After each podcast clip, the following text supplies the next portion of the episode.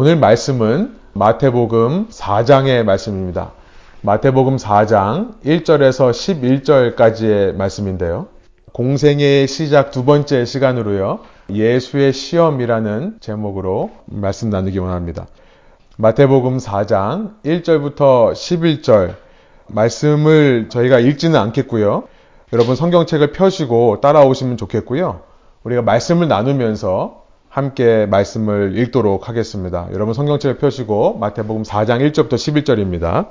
예수님은 세례를 받으심으로 사역을 시작했다라는 사실을 지난 시간 살펴봤습니다. 세례라고 하는 것은 동일시하는 것에 의미가 있다고 그랬죠. 세례라는 것은 연합하는 의미가 있다고 했습니다. 예수님은 죄가 없으시기 때문에 세례를 받으실 필요가 없지만 죄인된 우리와 자신을 동일시하심으로 사역을 시작하셨음을 살펴보면서 그런 예수님을 믿고 따르는 우리 역시도 우리 주위에 아직 믿음이 없는 사람들, 우리 주위에 도움이 필요한 사람들과 우리 자신을 동일시하는 것으로 우리의 사역을 시작해야 된다라고 살펴봤고요. 이것이 사역자로서의 기본 자세라 생각합니다. 예수님께서 세례 받으심을 통해 보여주신 것은 회개와 포기라고 하는 두 가지 원리였습니다. 예수님을 믿는 자로서 보여야 할 모습이죠. 이것이 예수님의 세례받으심의 메시지였다는 것을 지난 시간 살펴보았는데요. 그렇게 세례를 받으신 예수님께 성령이 내려와 앉는 장면을 우리가 지난 시간 나누지 않았었습니다. 3장 16절부터 17절에 보면 그렇게 세례를 받으신 예수님 위에 성령이 비둘기처럼 내렸다. 그리고 17절 하늘에서 아버지의 음성이 들려왔다라고 말씀하고 있습니다. 17절이에요. 하늘로부터 소리가 있어 말씀하시되 이는 내 사랑하는 아들이요 내 기뻐하는 자라 하시니라. 지금 예수님이 누구신지를 분명하게 말씀하고 있죠. 하늘에서 하나님의 아버지의 음성이 이는 내 사랑하는 아들이고 내가 기뻐하는 자다라고 말씀하고 있습니다. 누구보다 먼저 우리에게 회개하는 모습을 보이신 죄가 없으심에도 불구하고 그 회개의 세례에 동참하신 예수님 그리고 우리를 위해 기득권을 포기하신 예수님 나밖에 모르는 이기적인 모습으로 살아가는 것이 아니라 그 욕심을 내려놓고 우리 같은 자들을 돌아보신 예수님 그 예수님을 향해 이는 내 사랑하는 아들이고 기뻐하는 자라 말씀하셨다면 여러분 오늘 우리도 마찬가지로 그 예수님을 닮아 우리가 먼저 회개하는 모습을 보일 때 또 우리가 먼저 주위에 도움이 필요한 사람들을 내 욕심을 내려놓고 내 기득권을 포기하고 섬겨주는 모습을 보일 때 그것이야말로 하나님의 자녀라고 불리기에 합당한 모습인 것을 알게 되는 것이죠. 그리고 그런 자녀의 모습이야말로 아버지 되신 하나님께서 기뻐하시는 모습이다라는 것을 알게 되는 것입니다. 말씀을 나누면서 소원하는 것이 있습니다. 우리가 자녀이긴 자녀인데요. 부모의 속을 썩이는 자녀가 아니라 부모의 마음을 기쁘게 하는 자녀 되시기를 소원합니다. 이렇게 세례 받으신 3장 17절 이 마지막에 세례를 받으시고 하늘로부터 음성이 있는 그 장면 바로 뒤에 어떤 일이 있었는지를 오늘 본문 4장 1절이 말씀하시는 것으로 시작합니다. 우리 4장 1절 한번 한 목소리로 읽어보겠습니다. 그때에 예수께서 성령에게 이끌리어 마귀에게 시험을 받으러 광야로 가사 이렇게 시작합니다. 그때에 그러니까 그렇게 세례를 받으시고 하늘로부터 이는 내 사랑하는 아들이다 라는 말씀이 임한 그때에 그렇게 비둘기처럼 예수님 위에 임하신 성령님은 예수님을 이끌고 광야로 갔다라고 기록하는 겁니다. 그것도 그냥 가신 것이 아니라 마귀에게 악마에게 시험 받으러 광야로 보내셨다라는 것으로 1절이 시작합니다. 신약 성경에서 이 마귀라는 단어 악마라는 단어가 처음 등장하는 장면이고요. 또 시험이라는 단어가 처음 등장하는 장면이 4장 1절입니다. 그런데 놀라운 것은 뭐냐면 그렇게 악마, 사탄이라고 하는 존재죠. 악한 영이 공격한 대상이 예수님이었다는 사실입니다. 이 땅에 있는 인류 중에 시험을 당한 첫 번째 사람이 예수님이었다는 것이 놀랍습니다. 스스로를 죄인들과 동일시하는 것으로 모자라서 악한 영들까지도 예수님을 바보 취급하는 것인가 라는 생각이 들지만 놀라운 것은 뭐냐면 그렇게 그를 광야로 내모신 분이 성령 하나님이셨다는 사실이 놀랍습니다. 왜 이런 일이 있을까요? 왜 이런 일이 있어야만 할까요? 여러분 결과적으로 보면 10절로 넘어가 보면요. 결론은 우리가 압니다. 예수님께서 10절에 사탄아 물러가라 라는 말씀을 하십니다. 이 한마디 말씀에 11절 이따가 보겠습니다만 이 한마디 말씀에 사탄은 예수님을 떠날 수밖에 없는 존재입니다. 예수님의 권위와 능력이 사탄, 악마, 악한 영의 권위와 능력보다 더 크다는 사실을 우리가 알게 되는 것이죠. 그런데 예수님은 왜 처음부터 시험을 당하셨을까요? 왜 사탄을 만나자마자 물러가라라고 말씀하지 않으셨을까요? 그랬으면 2절부터 10절까지의 내용이 성경에 기록될 일이 없었을 것입니다. 왜 예수님이 굳이 시험을 받으셨고, 왜 굳이 성령은 그렇게 예수님 위에 임하셔서 예수님을 광야로 내모셔서 시험받게 하셨는가? 아무리 생각해봐도 이유는 단 한 가지입니다. 그것은 뭐냐면 우리를 위해서라는 거예요. On behalf of us. 우리를 대신해서라는 것입니다. 죄 없으신 예수님께서 친히 회개의 세례를 받으심으로 죄인들과 당신 자신을 동일시하신 우리와 연합하신 일을 이루셨을 뿐만 아니라 사탄을 한마디로 제압할 수 있는 권세를 가지신 능력을 가지신 예수님께서 친히 시험을 받으심으로 우리가 앞으로 시험을 받을 때에 어떻게 이겨낼 수 있는지, 어떻게 그 시험을 감당할 수 있는지를 알려주시기 위해서라는 것입니다. 그 이후에는 찾아볼 수가 없는 것이죠. 여러분, 시험이라는 것은 믿음을 시작하는 사람들, 믿음의 여정을 시작한 사람들에게 반드시 주어지는 것입니다. 여러분 기억하십시오. 성령 하나님은 성령으로 세례를 받은 사람을 항상 광야로 이끄신다는 사실. 여러분 이 시험이라는 단어는 첫 번째 의미는 유혹하다라는 의미도 있습니다. temptation이라고 번역할 수 있겠죠. 이것은 피해야 될 시험입니다. 우리가 이런 시험을 만나면 우리는 그것을 모른 척하고 피해야 되는 것이 맞습니다. 그런데 이 시험이라는 단어는 두 번째 의미는 뭐냐면 테스트라는 의미도 있어요. 시험받다, 점검하다 라는 의미도 있는 것입니다. 이럴 때의 시험은 피할 것이 아니라 통과해야 할 것이 됩니다. 여러분, 통과해야 될 시험은 절대로 피하면 안 됩니다. 성령께서 믿는 사람들의 길을 시험으로 이끄시는 이유가 이것입니다. 믿는 사람으로 하여금 실족해서 넘어지게 하려고 하는 것이 아니라 이 시험을 통과하게 하시려고 믿음이 있는 사람들을 시험으로 이끄신다는 거예요. 지금 예수님께서 세례를 받으시면서 하늘로부터 아버지의 음성을 들었습니다. 내 사랑하는 아들이다. 그렇다면 이제 이 시험을 통과함으로써 그 하나님의 아들 되신 예수님을 주위 사람들에게 나타나 보여주시는 일이 시작되는 겁니다. 시험은 그런 역할을 하는 거죠. 중요한 것이 있습니다. 여러분, 시험을 통과해야 아들로 인정받는 것이 아니라는 사실이에요. 이미 예수님은 하나님의 아들이라고 선언이 되었습니다. 여러분, 그런 율법적인 관계로 신앙생활 하면 안 됩니다. 그렇죠? 너무나 힘들죠. 내가 하나님의 인정을 받기 위해 신앙생활을 하는 것 아닙니다. 그것은 율법적인 세상이었습니다. 예수님은 하나님의 아들이세요. 하나님의 아들이기 때문에 이 시험을 통과해 낼 수 있다는 것이 이 본문의 메시지인 겁니다. 마찬가지로 예수를 믿고 예수와 함께 신앙 생활을 그 신앙의 믿음의 여정을 시작한 사람들에게 주어지는 것이 시련이고 시험입니다. 왜 그 힘들고 어려운 오래 참아야 되는 과정이 꼭 우리에게 주어져야만 하는가라는 의문이 들지만 그 시험은 fail 하라고 주어지는 것이 아니라 하나님의 자녀로서 통과할 수 있기에 주어진다는 사실을 우리가 먼저 기억할 필요가 있겠습니다. 고린도전서 10장 13절. 제가 너무나 좋아하는 말씀인데요. 오늘 우리에게 주님께서 주시는 말씀이라 믿습니다. 여러분은 사람이 흔히 겪는 시련 밖에 다른 시련을 당한 적이 없습니다. 하나님은 신실하십니다. 여러분이 감당할 수 있는 능력 이상으로 시련을 겪는 것을 하나님은 허락하지 않으십니다. 하나님께서는 시련과 함께 그것을 벗어날 길도 마련해 주셔서 여러분이 그 시련을 견디어낼 수 있게 해 주십니다. 여러분 기억하십시오.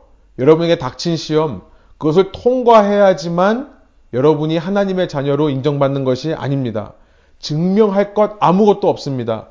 이미 여러분이 하나님의 자녀가 되었기 때문에 통과할 수 있는 것이라는 것을 꼭 기억하시기 바랍니다. 견디어낼 수 있는 것이라는 것을 기억하시기 원합니다. 그래서 통과함을 통해 견디어냄을 통해 아, 내가 하나님의 자녀가 맞구나. 여러분, 이 사실을 자기 스스로에게 확인시키는 거죠. 여러분, 증명과 확인은 다른 겁니다. 이 시험을 통과함을 통해 내 주위 사람들에게 나와 하나님이 함께 하신다. 내가 하나님의 자녀가 되었다는 사실을 확인시켜 주는 역할일 뿐입니다. 그래서 여러분 지난 시간 제가 회개도 믿음이 없는 사람들이 할 수 있는 것이 아니라 믿음이 있는 사람들만 할 수 있는 거라고 말씀드렸는데요. 시험 역시 마찬가지입니다. 시험도 아직 믿음이 없는 사람이 아니라 이미 믿은 사람들만 감당해낼 수 있는 것이 시험이라는 것입니다. 사랑하는 여러분, 여러분 삶에 오늘 이런 시험이 다가와 있다라고 생각되시는 분들이 있으십니까? 여러분 성령께서 지혜와 분별의 마음을 허락하여 주셔서 어느 시험이 피해야 할 시험이고 어느 시험이 통과해야 될 시험인지를 먼저 보여주시기를 소원합니다. 그러나 무엇보다 성령께서 여러분에게 힘 주셔서 그 모든 시험을 이겨낼 수 있기를 소원합니다. 어떤 종류의 시험이라 하더라도 오직 단 한 가지만을 위해 존재한다는 사실을 잊지 않으시길 원합니다. 그것은 여러분이 이미 하나님의 자녀가 되었다는 사실을 드러내기 위함이다. 그런데 사탄은요, 이런 선한 목적으로 주어지는 시험이 우리에게 자꾸만 걸림돌이 되게 하기 위해 온갖 노력을 합니다. 선한 목적으로 시험이 주어질 때 그것을 자꾸만 악한 의도로 해석하게 하는 것이 사탄의 주특기입니다. 이것이 예수님께서 말씀하시는 시험에 드는 것이에요. 여러분, 시험을 만나되 시험에 들면 안 됩니다. 시험을 피하거나 통과해야죠. 시험에 빠져 있으면 안 된다는 것을 예수님께서 말씀하신 적이 참 많습니다. 마태복음 6장 13절에 보면 주기도문의 한 내용이에요. 시험에 들지 않게 하여 주옵소서. 내가 기도할 때 이렇게 기도하라고 하십니다. 마태복음 26장에 가보면 41절에 십자가에 달리시기 전날에도 제자들을 기도하라고 말씀하시면서 시험에 들지 않게 깨어 기도하라 말씀하셨어요. 여러분, 그러니까 오늘 본문이 존재하는 이유를 우리가 다시 한번 확인하게 되는 것입니다. 혹시라도 우리가 시험을 만날 때에 그 시험에 들까봐 예수님께서 친히 그 시험의 과정을 통과하면서 적이 우리를 어떻게, 어떤 방법으로 시험에 들게 하려 하는지를 미리 보여주시기 위해 예수님께서 모범 답안으로 이 시험을 통과하시는 모습이 기록되어 있는 것입니다. 여러분, 운동 경기를 할 때 감독, 이 head coach라는 사람의 역할이 무엇입니까? 단지 우리 편 선수 관리하고 우리 편 전략을 짜는 것만이 아니죠. 녹화된 경기 비디오를 수없이 봅니다. 그러면서 상대 팀의 전술을 파악해서 우리 팀에게 그 전술에 대해 알려주고 그 전술을 대응할 수 있게 하는 역할을 하는 것이 감독입니다. 예수님께서 바로 그런 역할을 하시고 계시다는 거예요. walk through죠. 사람들이 따라올 수 있도록 친히 먼저 그 앞을 가시면서 walk through, step by step 어떻게 가야 되는지를 알려주시는 것. 예전에 놀이공원에 보면요. 그 귀신의 집이라는 것이 있습니다. haunted house. 지금도 있는지 모르겠지만요. 근데 꼭 친구 중에 그런 친구들이 있었죠. 먼저 들어가서 다 경험하고 난 다음에 와가지고 들어가려고 하는 우리에게 와서 앞으로 여기 가면 뭐가 나오고 여기서부터는 어떤 사람이 뒤에서 쫓아오니까 조심해라. 뭐 이렇게 말하는 친구들이 꼭 있지 않습니까? 좋은 비유는 아닌 것 같습니다만 예수님께서 지금 그런 역할을 하신다라고 생각하고 이 본문을 읽으면 아마 더 이해가 잘 될 것입니다. 총 세 번 사탄이 예수님을 시험하는데요. 첫 번째 시험이 무엇인가? 2절, 3절에 나와 있습니다. 결론부터 말씀드리면 육체의 필요를 통한 시험이라는 거예요. 우리 2절, 3절 한번 한 목소리로 읽어보겠습니다. 40일을 밤낮으로 금식하신 후에 줄이신지라 시험하는 자가 예수께 나와서 이르되 내가 만일 하나님의 아들이어든 명하여 이 돌들로 떡덩이가 되게 하라. 이 아브라함 메슬로라고 하는 사람이 여러분 아시죠? Hierarchy of Need. 필요의 피라미드를 만들어서 인류의 가장 기본적인 욕구서부터 가장 고차원적 욕구까지를 분류하는 그런 그림이 있습니다. 거기서도 보면 가장 기본적인 욕구에 이 먹고 마시는 것, 사람의 성욕 이런 것들을 집어넣죠. 육체적인 필요를 집어넣는 겁니다. 시험하는 자도 여기 보면 시험하는 자라고 3절에 되어 있는데요. 이 시험하는 자가 히브리 말로 사탄이라는 말입니다. 사탄이라는 것은 시험하는 자, the tempter 혹은 the accuser, 고발하는 자란 뜻이에요. 이 사탄이라는 존재가 우리를 시험할 때도 예수님을 시험할 때도 마찬가지로 육체적인 피로를 시험하는 것부터 시작했다라는 것을 알게 됩니다. 예수님은 지금 40일 동안 금식하신 상태예요. 여러분 40일 동안 금식한 것 자체가 시험은 아닙니다. 예수님께서 왜 40일 동안 금식하셨는가? 40년 동안 광야에서 생활했던 이스라엘을 떠올리게 하시는 의도인 것 같습니다. 예수님은 광야에서 방황하며 40년을 보낸 이스라엘을 대표하시는 모습으로 우리 앞에 서신 겁니다. 그 이스라엘은 40년 동안 광야에 살면서 먹을 것이 없다, 마실 것이 없다, 수없이 불평했습니다. 이것이 바로 시험에 든 모습이었죠.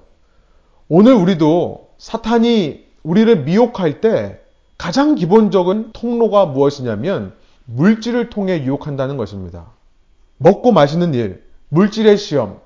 하나님께서 이 물질의 시험을 왜 허락하실까요? 이스라엘에게 왜 광야에 40년을 허락하셨는가를 생각해 보면 잘 압니다. 이스라엘에게 40년 광야 생활을 허락한 이유. 이따가 저희가 신명기 8장 2절 3절 말씀을 나눌 건데요. 거기 보면 뭐라고 나와 있냐면 이 40년 동안 먹을 것이 없고 마실 것이 없는 광야에 살면서 오직 하나님만 의지하는 법을 배우라. 이 의도로 주었다, 주어졌다 는 것을 알게 돼요. 40년 동안의 광야 생활은 하나님 자녀로서 내 삶의 주인은 결코 물질에 있지 않다는 것을 결코 물질적인 풍요에 있지 않다는 것을 훈련하는 기간이었습니다. 그것이 바로 가나안 땅에 들어가서 이들이 빠지기 쉬운 우상숭배라는 함정을 대비하는 길이었어요. 우상숭배가 바로 그거죠. 물질을 하나님보다 더 의지하는 겁니다. 돈을 하나님보다 의지하는 거예요. 이것을 위해 40년 동안 광야에서 산 겁니다. 그런데 이 시험을 지나는 동안 우리의 대적이 끊임없이 아주 끈질기게 물고 늘어지는 것이 바로 내가 만일 하나님의 아들이어든 이라는 미혹이에요. 이미 예수님은 하나님의 아들이십니다. 이미 출애굽한 백성을 하나님께서 내 장자다, 내 firstborn son이다라고 말씀하셨어요. 그런데도 물질적인 어려움을 겪는 것, 먹고 마실 것이 없음을 통해 사탄은 끊임없이 하나님의 백성들을 유혹했던 것입니다. 야, 네가 정말 하나님의 자녀라면 너 어떻게 이렇게 물질적인 고난을 만날 수 있느냐? 너의 아버지 되신 하나님은 도대체 뭐 하고 있는 거냐? 야, 저 사람들 좀 봐봐. 저게 바로 하나님의 자녀된 사람들의 삶이고 너는 이 모양 이 꼴로 사는 거 보니까 하나님의 자녀가 맞는지 잘 모르겠다. 사탄은 예나 지금이나 이런 미혹을 해왔던 것입니다. 누구보다 제가 잘 아는 것 같습니다. 저도 한때 이런 유혹에 시달려서 힘든 시절을 보냈었습니다. 신학생 전도사 시절에 제가 몇 번 말씀드린 적이 있는지 모르겠는데요. 주유소에서 기름 넣다가 운 적도 있습니다. 그냥 기름을 넣다가 문득 생각해 보니까 이 차가 우리 부부가 먹는 것보다 더 많이 먹는다는 사실을 깨달은 거죠. 기름값보다 생활비가 더 적을 때 그런 마음이 든 적이 있었습니다. 끊임없이 사탄의 유혹과 괴롭힘이 있었던 시절이 있었어요. 감사한 것은 그 물질적인 훈련을 통해 지금 사역하면서 재정적인 부분만큼은 하나님께 맡겨드리는 훈련이 되었다 생각이 듭니다. 개척교회 섬기면서 목회자로서 교회의 짐이 되지 않기 위해 여러분 이렇게 사역을 하면서도 제 마음에 조금이라도 여러분께 말씀드립니다. 조금이라도 사례를 더 받았으면 좋겠다는 마음 없습니다. 제가 차례를 적게 받아서 오히려 교회 사역이 살아나는 것이 더 기쁩니다. 이런 훈련이 있었던 거죠. 제 말씀을 드려서 죄송합니다. 지금 돌들로 떡덩이가 되게 하라. 여러분 예수님께 이런 능력이 없겠습니까? 이런 능력이 있는 것을 사탄이 알고 말하는 거예요. 그런데 예수님은 사탄에게 증명해 보이실 이유가 없습니다. 필요도 없습니다. 증명해 주시지를 않아요. 돌을 떡으로 만들어 먹음으로 사탄의 도발에 대응하시고 그의 입을 막으시는 것이 아닙니다. 왜냐하면 그런다고 그의 입이 막아지지 않기 때문에 그렇겠죠. 예수님은 증명해 보이실 필요가 없습니다. 내가 만일 하나님의 아들이어든 이라고 도발해오는 이 사탄의 말에 자극받아 그래 내가 왜 이러고 살아야 되냐 나도 내 자신을 위해 살 수 있다 그 말에 자극받아서 반응할 필요가 없는 것입니다. 다른 사람과 비교하며 내 삶이 위축되어 보이고 불쌍해 보일 필요도 없는 것입니다. 여러분, 자신의 정체성이 확고하지 않은 사람들이 사탄의 도발에 반응하는 법이죠. 육체의 필요는 끝이 없기 때문에 끝없는 사탄의 도발 앞으로 우리에게 주어질 겁니다. 그런데 단지 지금 이 육체의 유혹을 넘어선다고 해서 또 다시 육체의 유혹이 육체의 필요를 통한 시험이 다가오지 않겠습니까? 오늘 먹어도 6시간 후면 배고플 거예요. 오늘 물질적인 고비, 경제적인 고비를 넘기면 평생 이런 고비가 없겠습니까? 또 찾아올 거예요. 그럼 그때마다 물질적인 필요를 채움을 통해 내가 하나님의 자녀가 됐다라고 하는 정체성을 확인할 것입니까? 여러분 가만히 생각해 보면 사탄의 이 공격은 너무나 유치합니다. 세상에서도 그 피라미드의 가장 아래에 육체적인 필요를 두고요. 우리의 정체성은 가장 위에 둡니다. 그런데 그 피라미드 가장 아래에 있는 육체적인 필요로 가장 위에 있는 우리의 정체성을 흔들려고 하는 이 사탄의 공격은 너무나도 유치한 겁니다. 예수님은 정체성이 확고하셨기 때문에 전혀 반응하지 않으시고 그에 대한 답으로 4절에 이렇게 말씀하십니다. 4절 한번 함께 읽어볼게요. 예수께서 대답하여 이르시되 기록되었으되 사람이 떡으로만 살 것이 아니요 하나님의 입으로부터 나오는 모든 말씀으로 살 것이니라 하였느니라 하시니 말씀드린 대로 신명기 8장 2절부터 3절의 말씀을 통해 대답하시는 겁니다. 지난 40년 동안 광야에서 산 목적은 먹고 마실 것이 없음을 통해 겸손하게 하나님만 섬기는 말하자면 이제 가나안 땅에 퍼져 있는 우상 숭배라는 그 바이러스로 가득한 세상에서 미리 백신을 맞고 들어가는 과정이 바로 이 40년 광야 시간이었다는 것을 신명기 8장 2절부터 3절이 말씀하는 겁니다. 시간상 그냥 넘어가겠습니다. 예수님에게는 육체의 필요를 채우는 것보다 더 중요한 영적 양식이 있었다는 것을 알게 돼요. 그것은 하나님의 말씀에 전적으로 순종하는 일이었습니다. 돌로 떡을 얼마든지 만들어 먹을 수 있습니다. 그러나 하나님이 말씀하시지 않았기 때문에 안 하시는 것 뿐이에요. 만약 하나님께서 그렇게 하라고 했다면 그렇게 하셨을 것입니다. 예수님께서는 사탄에게 이렇게 말하는 겁니다. 너의 도발에, 너의 시험에 나는 넘어갈 것이 없다. 여러분, 예수님처럼 우리도 신앙인으로서의 최소한 자존심을 지키고 살아가기를 소원합니다. 먹고 살기 위해 열심히 일하고 직장 다닙니다. 여러분, 이것은 하나님께서 우리를 이 땅으로 부르신 소명 안에서 하는 것이지 결코 하나님의 자녀로 인정받기 위해 하는 것은 아닙니다. 그러므로 하나님의 자녀라면 여러분 최소한 무엇을 입을까, 무엇을 먹을까로 걱정하지는 말아야죠. 이것이 우리가 지켜야 될 최소한의 신앙인으로서의 자존감, 자존심이라는 것입니다. 마태복음 6장 31절부터 33절. 그러므로 무엇을 먹을까, 무엇을 마실까, 무엇을 입을까 하고 걱정하지 말아라. 세 번역입니다. 이 모든 것은 모두 이방 사람들이 구하는 것이요. 너희의 하늘 아버지께서는 이 모든 것이 너희에게 필요하다는 것을 아신다. 너희는 먼저 하나님의 나라와 하나님의 의를 구하여라. 그리하면 이 모든 것을 너희에게 더하여 주실 것이다. 첫 번째 사탄의 시험은요. 물질의 시험이었습니다. 육체의 필요를 가지고 예수님을 넘어뜨리려 하는 것. 거기에 대해 예수님은 흔들리지 않는 예수님의 정체성, 그 자존감으로 반응하셨습니다. 두 번째, 첫 번째가 이 예수님의 육체적인 필요를 공격하는 physical need를 공격하는 것이었다면 두 번째는요. 저는 이렇게 표현하고 싶어요. metaphysical. 그러니까 정신의 세계, 마음의 필요를 가지고 예수님을 공격하는 것이었다 생각이 듭니다. 두 번째 시험도 살펴보기를 원하는데요. 5절부터 6절입니다. 함께 한번 읽어볼까요? 이에 마귀가 예수를 거룩한 성으로 데려다가 성전 꼭대기에 세우고 이르되 네가 만일 하나님의 아들이어든 뛰어내리라 기록되었으되 그가 너를 위하여 그의 사자들을 명하시리니 그들이 손으로 너를 받들어 발이 돌에 부딪히지 않게 하리로다 하였느니라. 5절에 보니까요. 거룩한 성이라고 되어 있는데 예루살렘 성전을 말하는 겁니다. 예루살렘 성전 가장 그 꼭대기에 예수님을 세워놓고는 뛰어내리면 하나님께서 사자들을 보내 너를 붙잡아 주겠다라고 말하고 있는 그 시험을 기록하고 있습니다. 여러분, 예수님께서 이제 사역을 시작하시면 가장 앞장서서 예수님의 사역을 방해할 사람들이 바로 이 예루살렘 성전 안에 모여 있는 종교 지도자들이었을 것입니다. 그 중심지에서 뛰어내리면 그리고 시편 91편 11절부터 12절의 말씀을 지금 인용해서 말씀하고 있는데요. 하나님이 사자를 보내 너의 발이 돌에 부딪히지 않게 할 거다. 상하지 않게 할 거다. 그러면 너가 그 종교 지도자들의 반대를 경험하지 않을 수 있다. 그들이 너를 인정해 줄 것이 아니냐. 여러분 시편 91편이 지금 얘기하고 있는 것이 바로 그 내용입니다. 하나님을 믿는 사람들, 하나님을 피난처 삼은 사람들에게는 어떤 화도 재앙도 임하지 않을 거다. 91편 9절부터 10절이 그 말씀을 한 다음에 11절부터 12절이 지금 이 사탄이 인용한 말씀을 하고 있는 것입니다.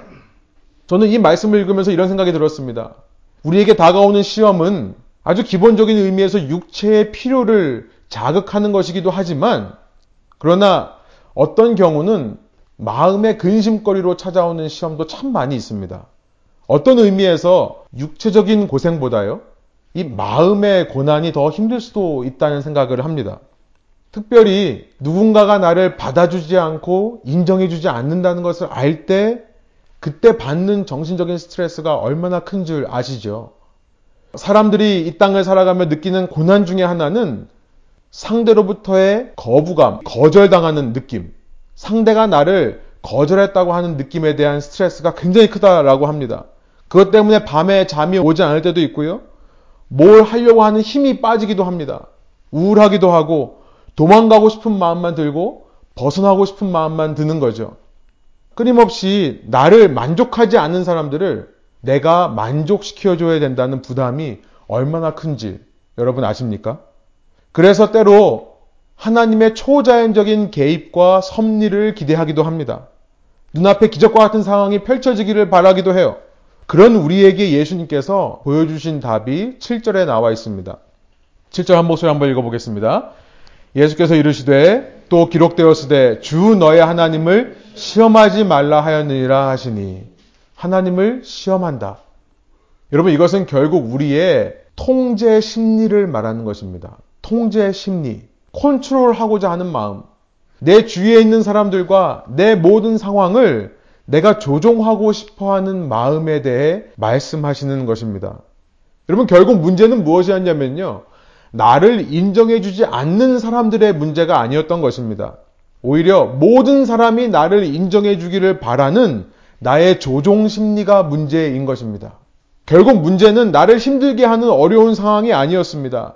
그 상황을 받아들이고 그 상황 가운데도 통치하고 계신 아버지 하나님을 인정하지 못하고 내가 만일 하나님의 아들이거든 나의 자녀로서의 정체성까지 그 상황 때문에 흔들려 버리는 나의 이 조종 심리가 문제인 거예요. 사람들을 내 마음대로 하고 싶고 상황을 내 마음대로 하고 싶은 그 마음, 그 마음의 필요에 대해 공격을 하는 것입니다. 여러분 이 시대를 가만 보면요. 육체의 필요는 다 채워주지 말라라고 하죠. 성인병, 비만, 콜레스테롤 이런 것들에 대해서는 굉장히 경고를 하는데요. 그런데 이 마음의 필요에 대해서는 무조건적으로 다 채워주라라고 말하는 시대인 것 같습니다. 내가 원하는 것, 내가 하고 싶은 것, 여러분 마음에도 다이어트가 필요한 시대입니다. 마음에도 다이어트가 필요해요. 우리의 마음은 조종 심리로 덕지덕지 살이 붙어 있는 상태입니다. 이 조종이라는 지방이 너무나 많이 껴 있어요. 하나님을 믿는 자라면 사람과의 관계 속에서 상황과의 관계 속에서 내 조종권을 하나님께 넘겨드릴 수 있어야 합니다. 이것이 바로 하나님을 시험하지 않는 일이라는 것의 정의가 되는 겁니다. 내가 조종하려고 하지 않는 거죠. 내가 조종하려고 하니까 하나님을 시험하게 되는 것이죠. 세 번째, 마지막 시험이 8절 9절에 나와 있습니다. 우리 한번 8절 9절도 한번 함께 읽어보겠습니다. 마귀가 또 그를 데리고 지극히 높은 산으로 가서 천하 만국과 그 영광을 보여 이르되 만일 내게 엎드려 경배하면 이 모든 것을 내게 주리라. 여러분 재밌습니다. 세 번째 이 시험을 가리켜서 많은 분들이 많은 학자들과 많은 설교자들이 사탄의 궁극적인 시험, 얼티밋 템테이션이라고 얘기하는데요. 이 세 번째 시험에는 내가 만일 하나님의 아들이여든 이라는 말이 생략되어 있습니다. 사탄은 아는 거죠. 이 마지막 시험을 위해서는 하나님의 자녀라는 단어조차 언급하면 안 되는 겁니다. 내가 하나님의 자녀라는 사실을 굳이 이 존재에게, 이 예수에게, 우리에게 remind 시킬 필요, 상기시킬 필요가 없다는 것을 사탄은 너무나 잘 아는 겁니다. 다만 그의 온 시선과 온 관심을 이 세상 왕국의 화려함에 집중하게 하는 것입니다. 그 화려함에 매료되게 하는 거예요. 여러분, 천하만국의 영광이라고 되어 있는데요. 그 천하만국의 영광과 화려함이 누구의 것입니까? 성경에서 세상 왕국이라는 말, the kingdoms of the world, 세상 왕국이라는 표현은 하나님의 왕국을 위해 사용된 적이 한 번도 없습니다. 이 세상 왕국이라는 것은 오히려 하나님 왕국과 대치되는 세상의 왕국을 나타내는 말이에요. 본래 세상 전체는 하나님의 창조물이고 하나님의 소유입니다. 그러나 가인의 후손으로부터 시작된 이 땅에는 하나님과 상관없이 자기의 세력만을 키우는 세상 왕국들이 있는 것이고요. 그것은 사탄의 영역 아래에 있는 것입니다. 사탄이 예수님을 향해 너가 나에게 경배하면 내가 이것을 주겠다라고 말했던 것은 결코 블러프, 허풍이 아닌 것입니다. 성경에는 그 세상 왕국의 주인을 사탄으로 묘사합니다. 요한복음에 보면 예수님께서 그렇게 말씀하세요. 사탄을 가리켜서 세상의 왕이라고 하죠. 요한복음 12장 31절, 14장 40절, 16장 11절 등에 보면 그렇게 나와 있습니다. 또 고린도 후서 4장 4절에 가보면 이 세상의 신이 바로 사탄이다라고 얘기를 합니다. 요한일서 5장 19절에 보니까 이런 말씀이 있어요. 세 번역으로 한번 읽어보겠습니다. 제가 읽어보겠습니다. 우리가 하나님에서 났다는 것을 우리는 압니다. 그런데 온 세상은 악마의 세력 아래 놓여 있습니다. 여러분 이것이 바로 성경적인 세계관이에요. 요즘은 이 천하 만국의 영광이 하나님의 나라와 어느 정도 겹칠 수 있다라고 말하는 신학자들이 참 많이 있는 것 같습니다. 그런 신학이 존재한다는 거예요. 부귀 영화를 하나님의 복의 개념으로 해석하는 그런 성향이 있다는 것입니다. 그런데 성경은 분명합니다.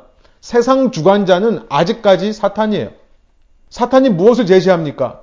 나에게 경배하면 고통 없이, 고난 없이 이 세상을 너에게 주겠다라고 예수님께 제안하는 겁니다.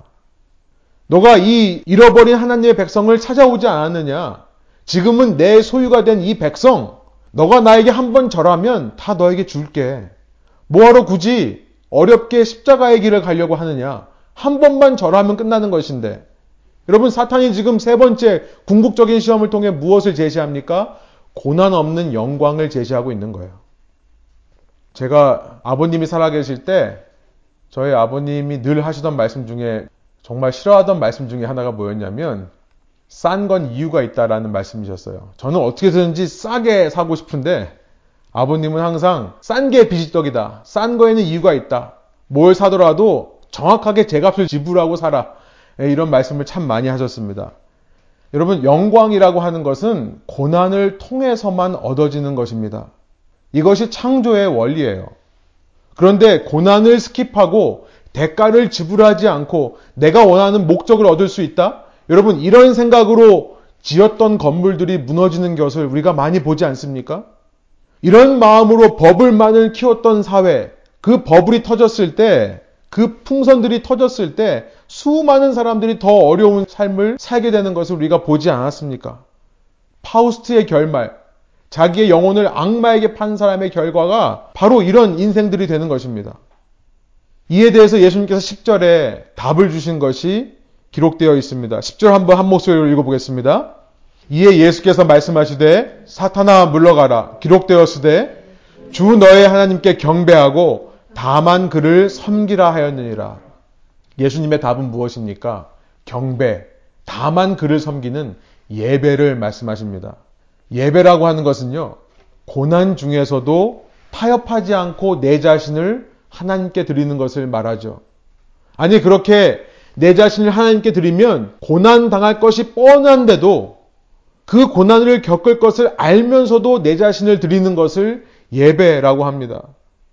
여러분, 그런데 이 예배야말로 진정으로 지혜로운 반응입니다.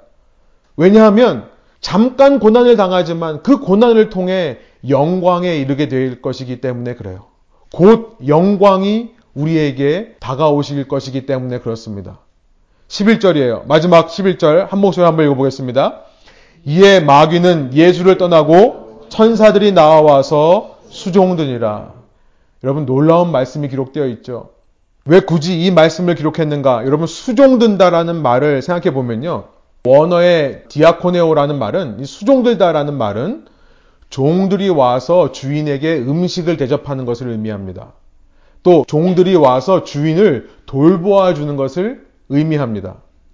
여러분 앞서 첫 번째 시험에서 예수님이 그 시험에 들어서 그 사탄의 도발에 반응해서 돌을 떡이 되게 해서 먹었다면 여러분 결코 체험할 수 없는 것이 11절입니다. 두 번째 시험을 통해 그 시험에 들어서 예수님이 그 사탄의 시험에 넘어가서 성전 꼭대기에서 뛰어내렸다면 그래서 천사들이 그 발을 잡아줬다면 결코 체험하지 못할 것이 11절이에요. 11절에 보니까 예수님께서 하지 않은 내가 내 힘으로 돌을 떡이 되게 해서 먹은 이 일을 하지 않으셨고 뛰어내려서 천사들이 받들게 하는 이 일을 하지 않으셨는데요. 하나님이 그런 모든 상황에서도 끝까지 시험에 들지 않고 끝까지 하나님만을 예배하는 예수님에게 그 하지 않은 일도 해주신다는 것을 알게 되는 거죠. 하나님께서 육체의 필요, 우리 마음의 필요를 모르시는 분입니까? 아니라는 거예요. 심지어 인간 부모들도 자기 자식들이 육체적인 고난을 당하면, 마음의 고난을 당하면 그 자식보다 더 아파하는 것이 인간 부모의 마음인데요. 하나님께서 누구보다 이 순간을 기다리셨을 것입니다. 이 순간 누구보다 하나님께서 참고 참으셨을 거예요. 그러나 그가 그 시험을 통과하여 오직 하나님만 예배하는 자가 될 때, 심지어 고난 중에서도 하나님을 예배하겠다라고 고백을 할 때, 그런 우리에게 이런 영광으로 다가오시는 하나님이라는 사실. 나의 기도와 나의 간구를 이런 방식으로 응답하시는 하나님이라는 사실. 여러분, 이것이야말로 예수님께서 친히 시험당하심을 통해 우리에게 알려주시고자 했던 하늘 아버지 하나님이신 것입니다. 이것이야말로 시험을 이겨내는 방법이고요. 이것이야말로 우리가 시험을 이겨내야 하는 이유가 되는 것이죠. 말씀을 정리해 볼게요. 다시 한번 저와 여러분에게 주님께 주시는 말씀이라 생각합니다. 여러분, 육체적인 필요 가운데, 물질적인 필요 가운데 영적으로 반응하시기를 원합니다. 육체의 필요를 따라가다 보면 끝이 없습니다. 사탄의 도발에 대응하지 마시고 오직 하나님의 말씀만 따라가시는 저와 여러분 되기를 원합니다. 여러분 마음의 다이어트를 꼭 하시기 바랍니다. 하나님을 시험하지 마십시오. 하나님을 신뢰하십시오. 어떤 상황이라도 어떤 사람이라도 내가 컨트롤하려고 하지 말고 하나님의 조정권에 내 자신을 순종시키십시오. 그러면서 모든 상황에서 오직 예배만 할 때, 심지어 그것을 통해 나에게 고난이 찾아온다 하더라도 나에게 손해가 생겨난다 하더라도 오직 하나님만 예배하는 모습으로 살아갈 때 여러분 시험에 들지 않고 이 시험을 통과하는 자가 되어 하나님의 당당한 자녀로서 그가 주시는 풍성한 유산을 받게 되는 저와 여러분 되시기를 소원합니다. 주님께서 주님의 방법으로 주님의 때에 그가 갚아주시고 그가 세워주심을 경험하시는 저와 여러분 되기를 원합니다. 그것이 더 지혜로운 이유는요. 내가 내 자신을 세우는 것보다 주님께서 나를 세워주시는 것이 더 우리에게 복이 되기 때문이죠. 여러분, 그 소망을 가지고 오늘을 이겨내시고 오늘을 견뎌내는 저와 여러분 되기를 원합니다. 함께 기도하시겠습니다.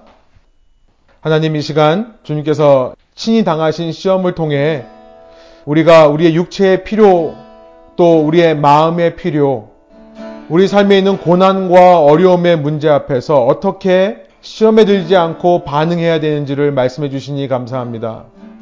모든 육체적인 필요와 마음의 이 무거운 짐들을 아시는 주님, 우리가 우리의 힘으로 이것을 해결하지 않고 주님의 때를 기다리며 주님 앞에 우리 자신을 순종하며 주님 앞에 잠잠할 때에 주님 어떤 고난에도 불구하고 주님께 예배드리기로 작정할 때에 주님께서 언젠가 우리의 힘으로 해결하는 것보다 더 놀라운 선과 더 놀라운 능력으로 우리에게 이루어 주실 것을 이 시간 소망하오니 주님 모든 유혹과 시험과 고난 앞에서 우리의 주님의 자녀됨 이 정체성을 잃지 아니하고 담대하게 이 모든 상황을 이겨낼 수 있는 믿음과 힘을 저희에게 허락하여 주옵소서.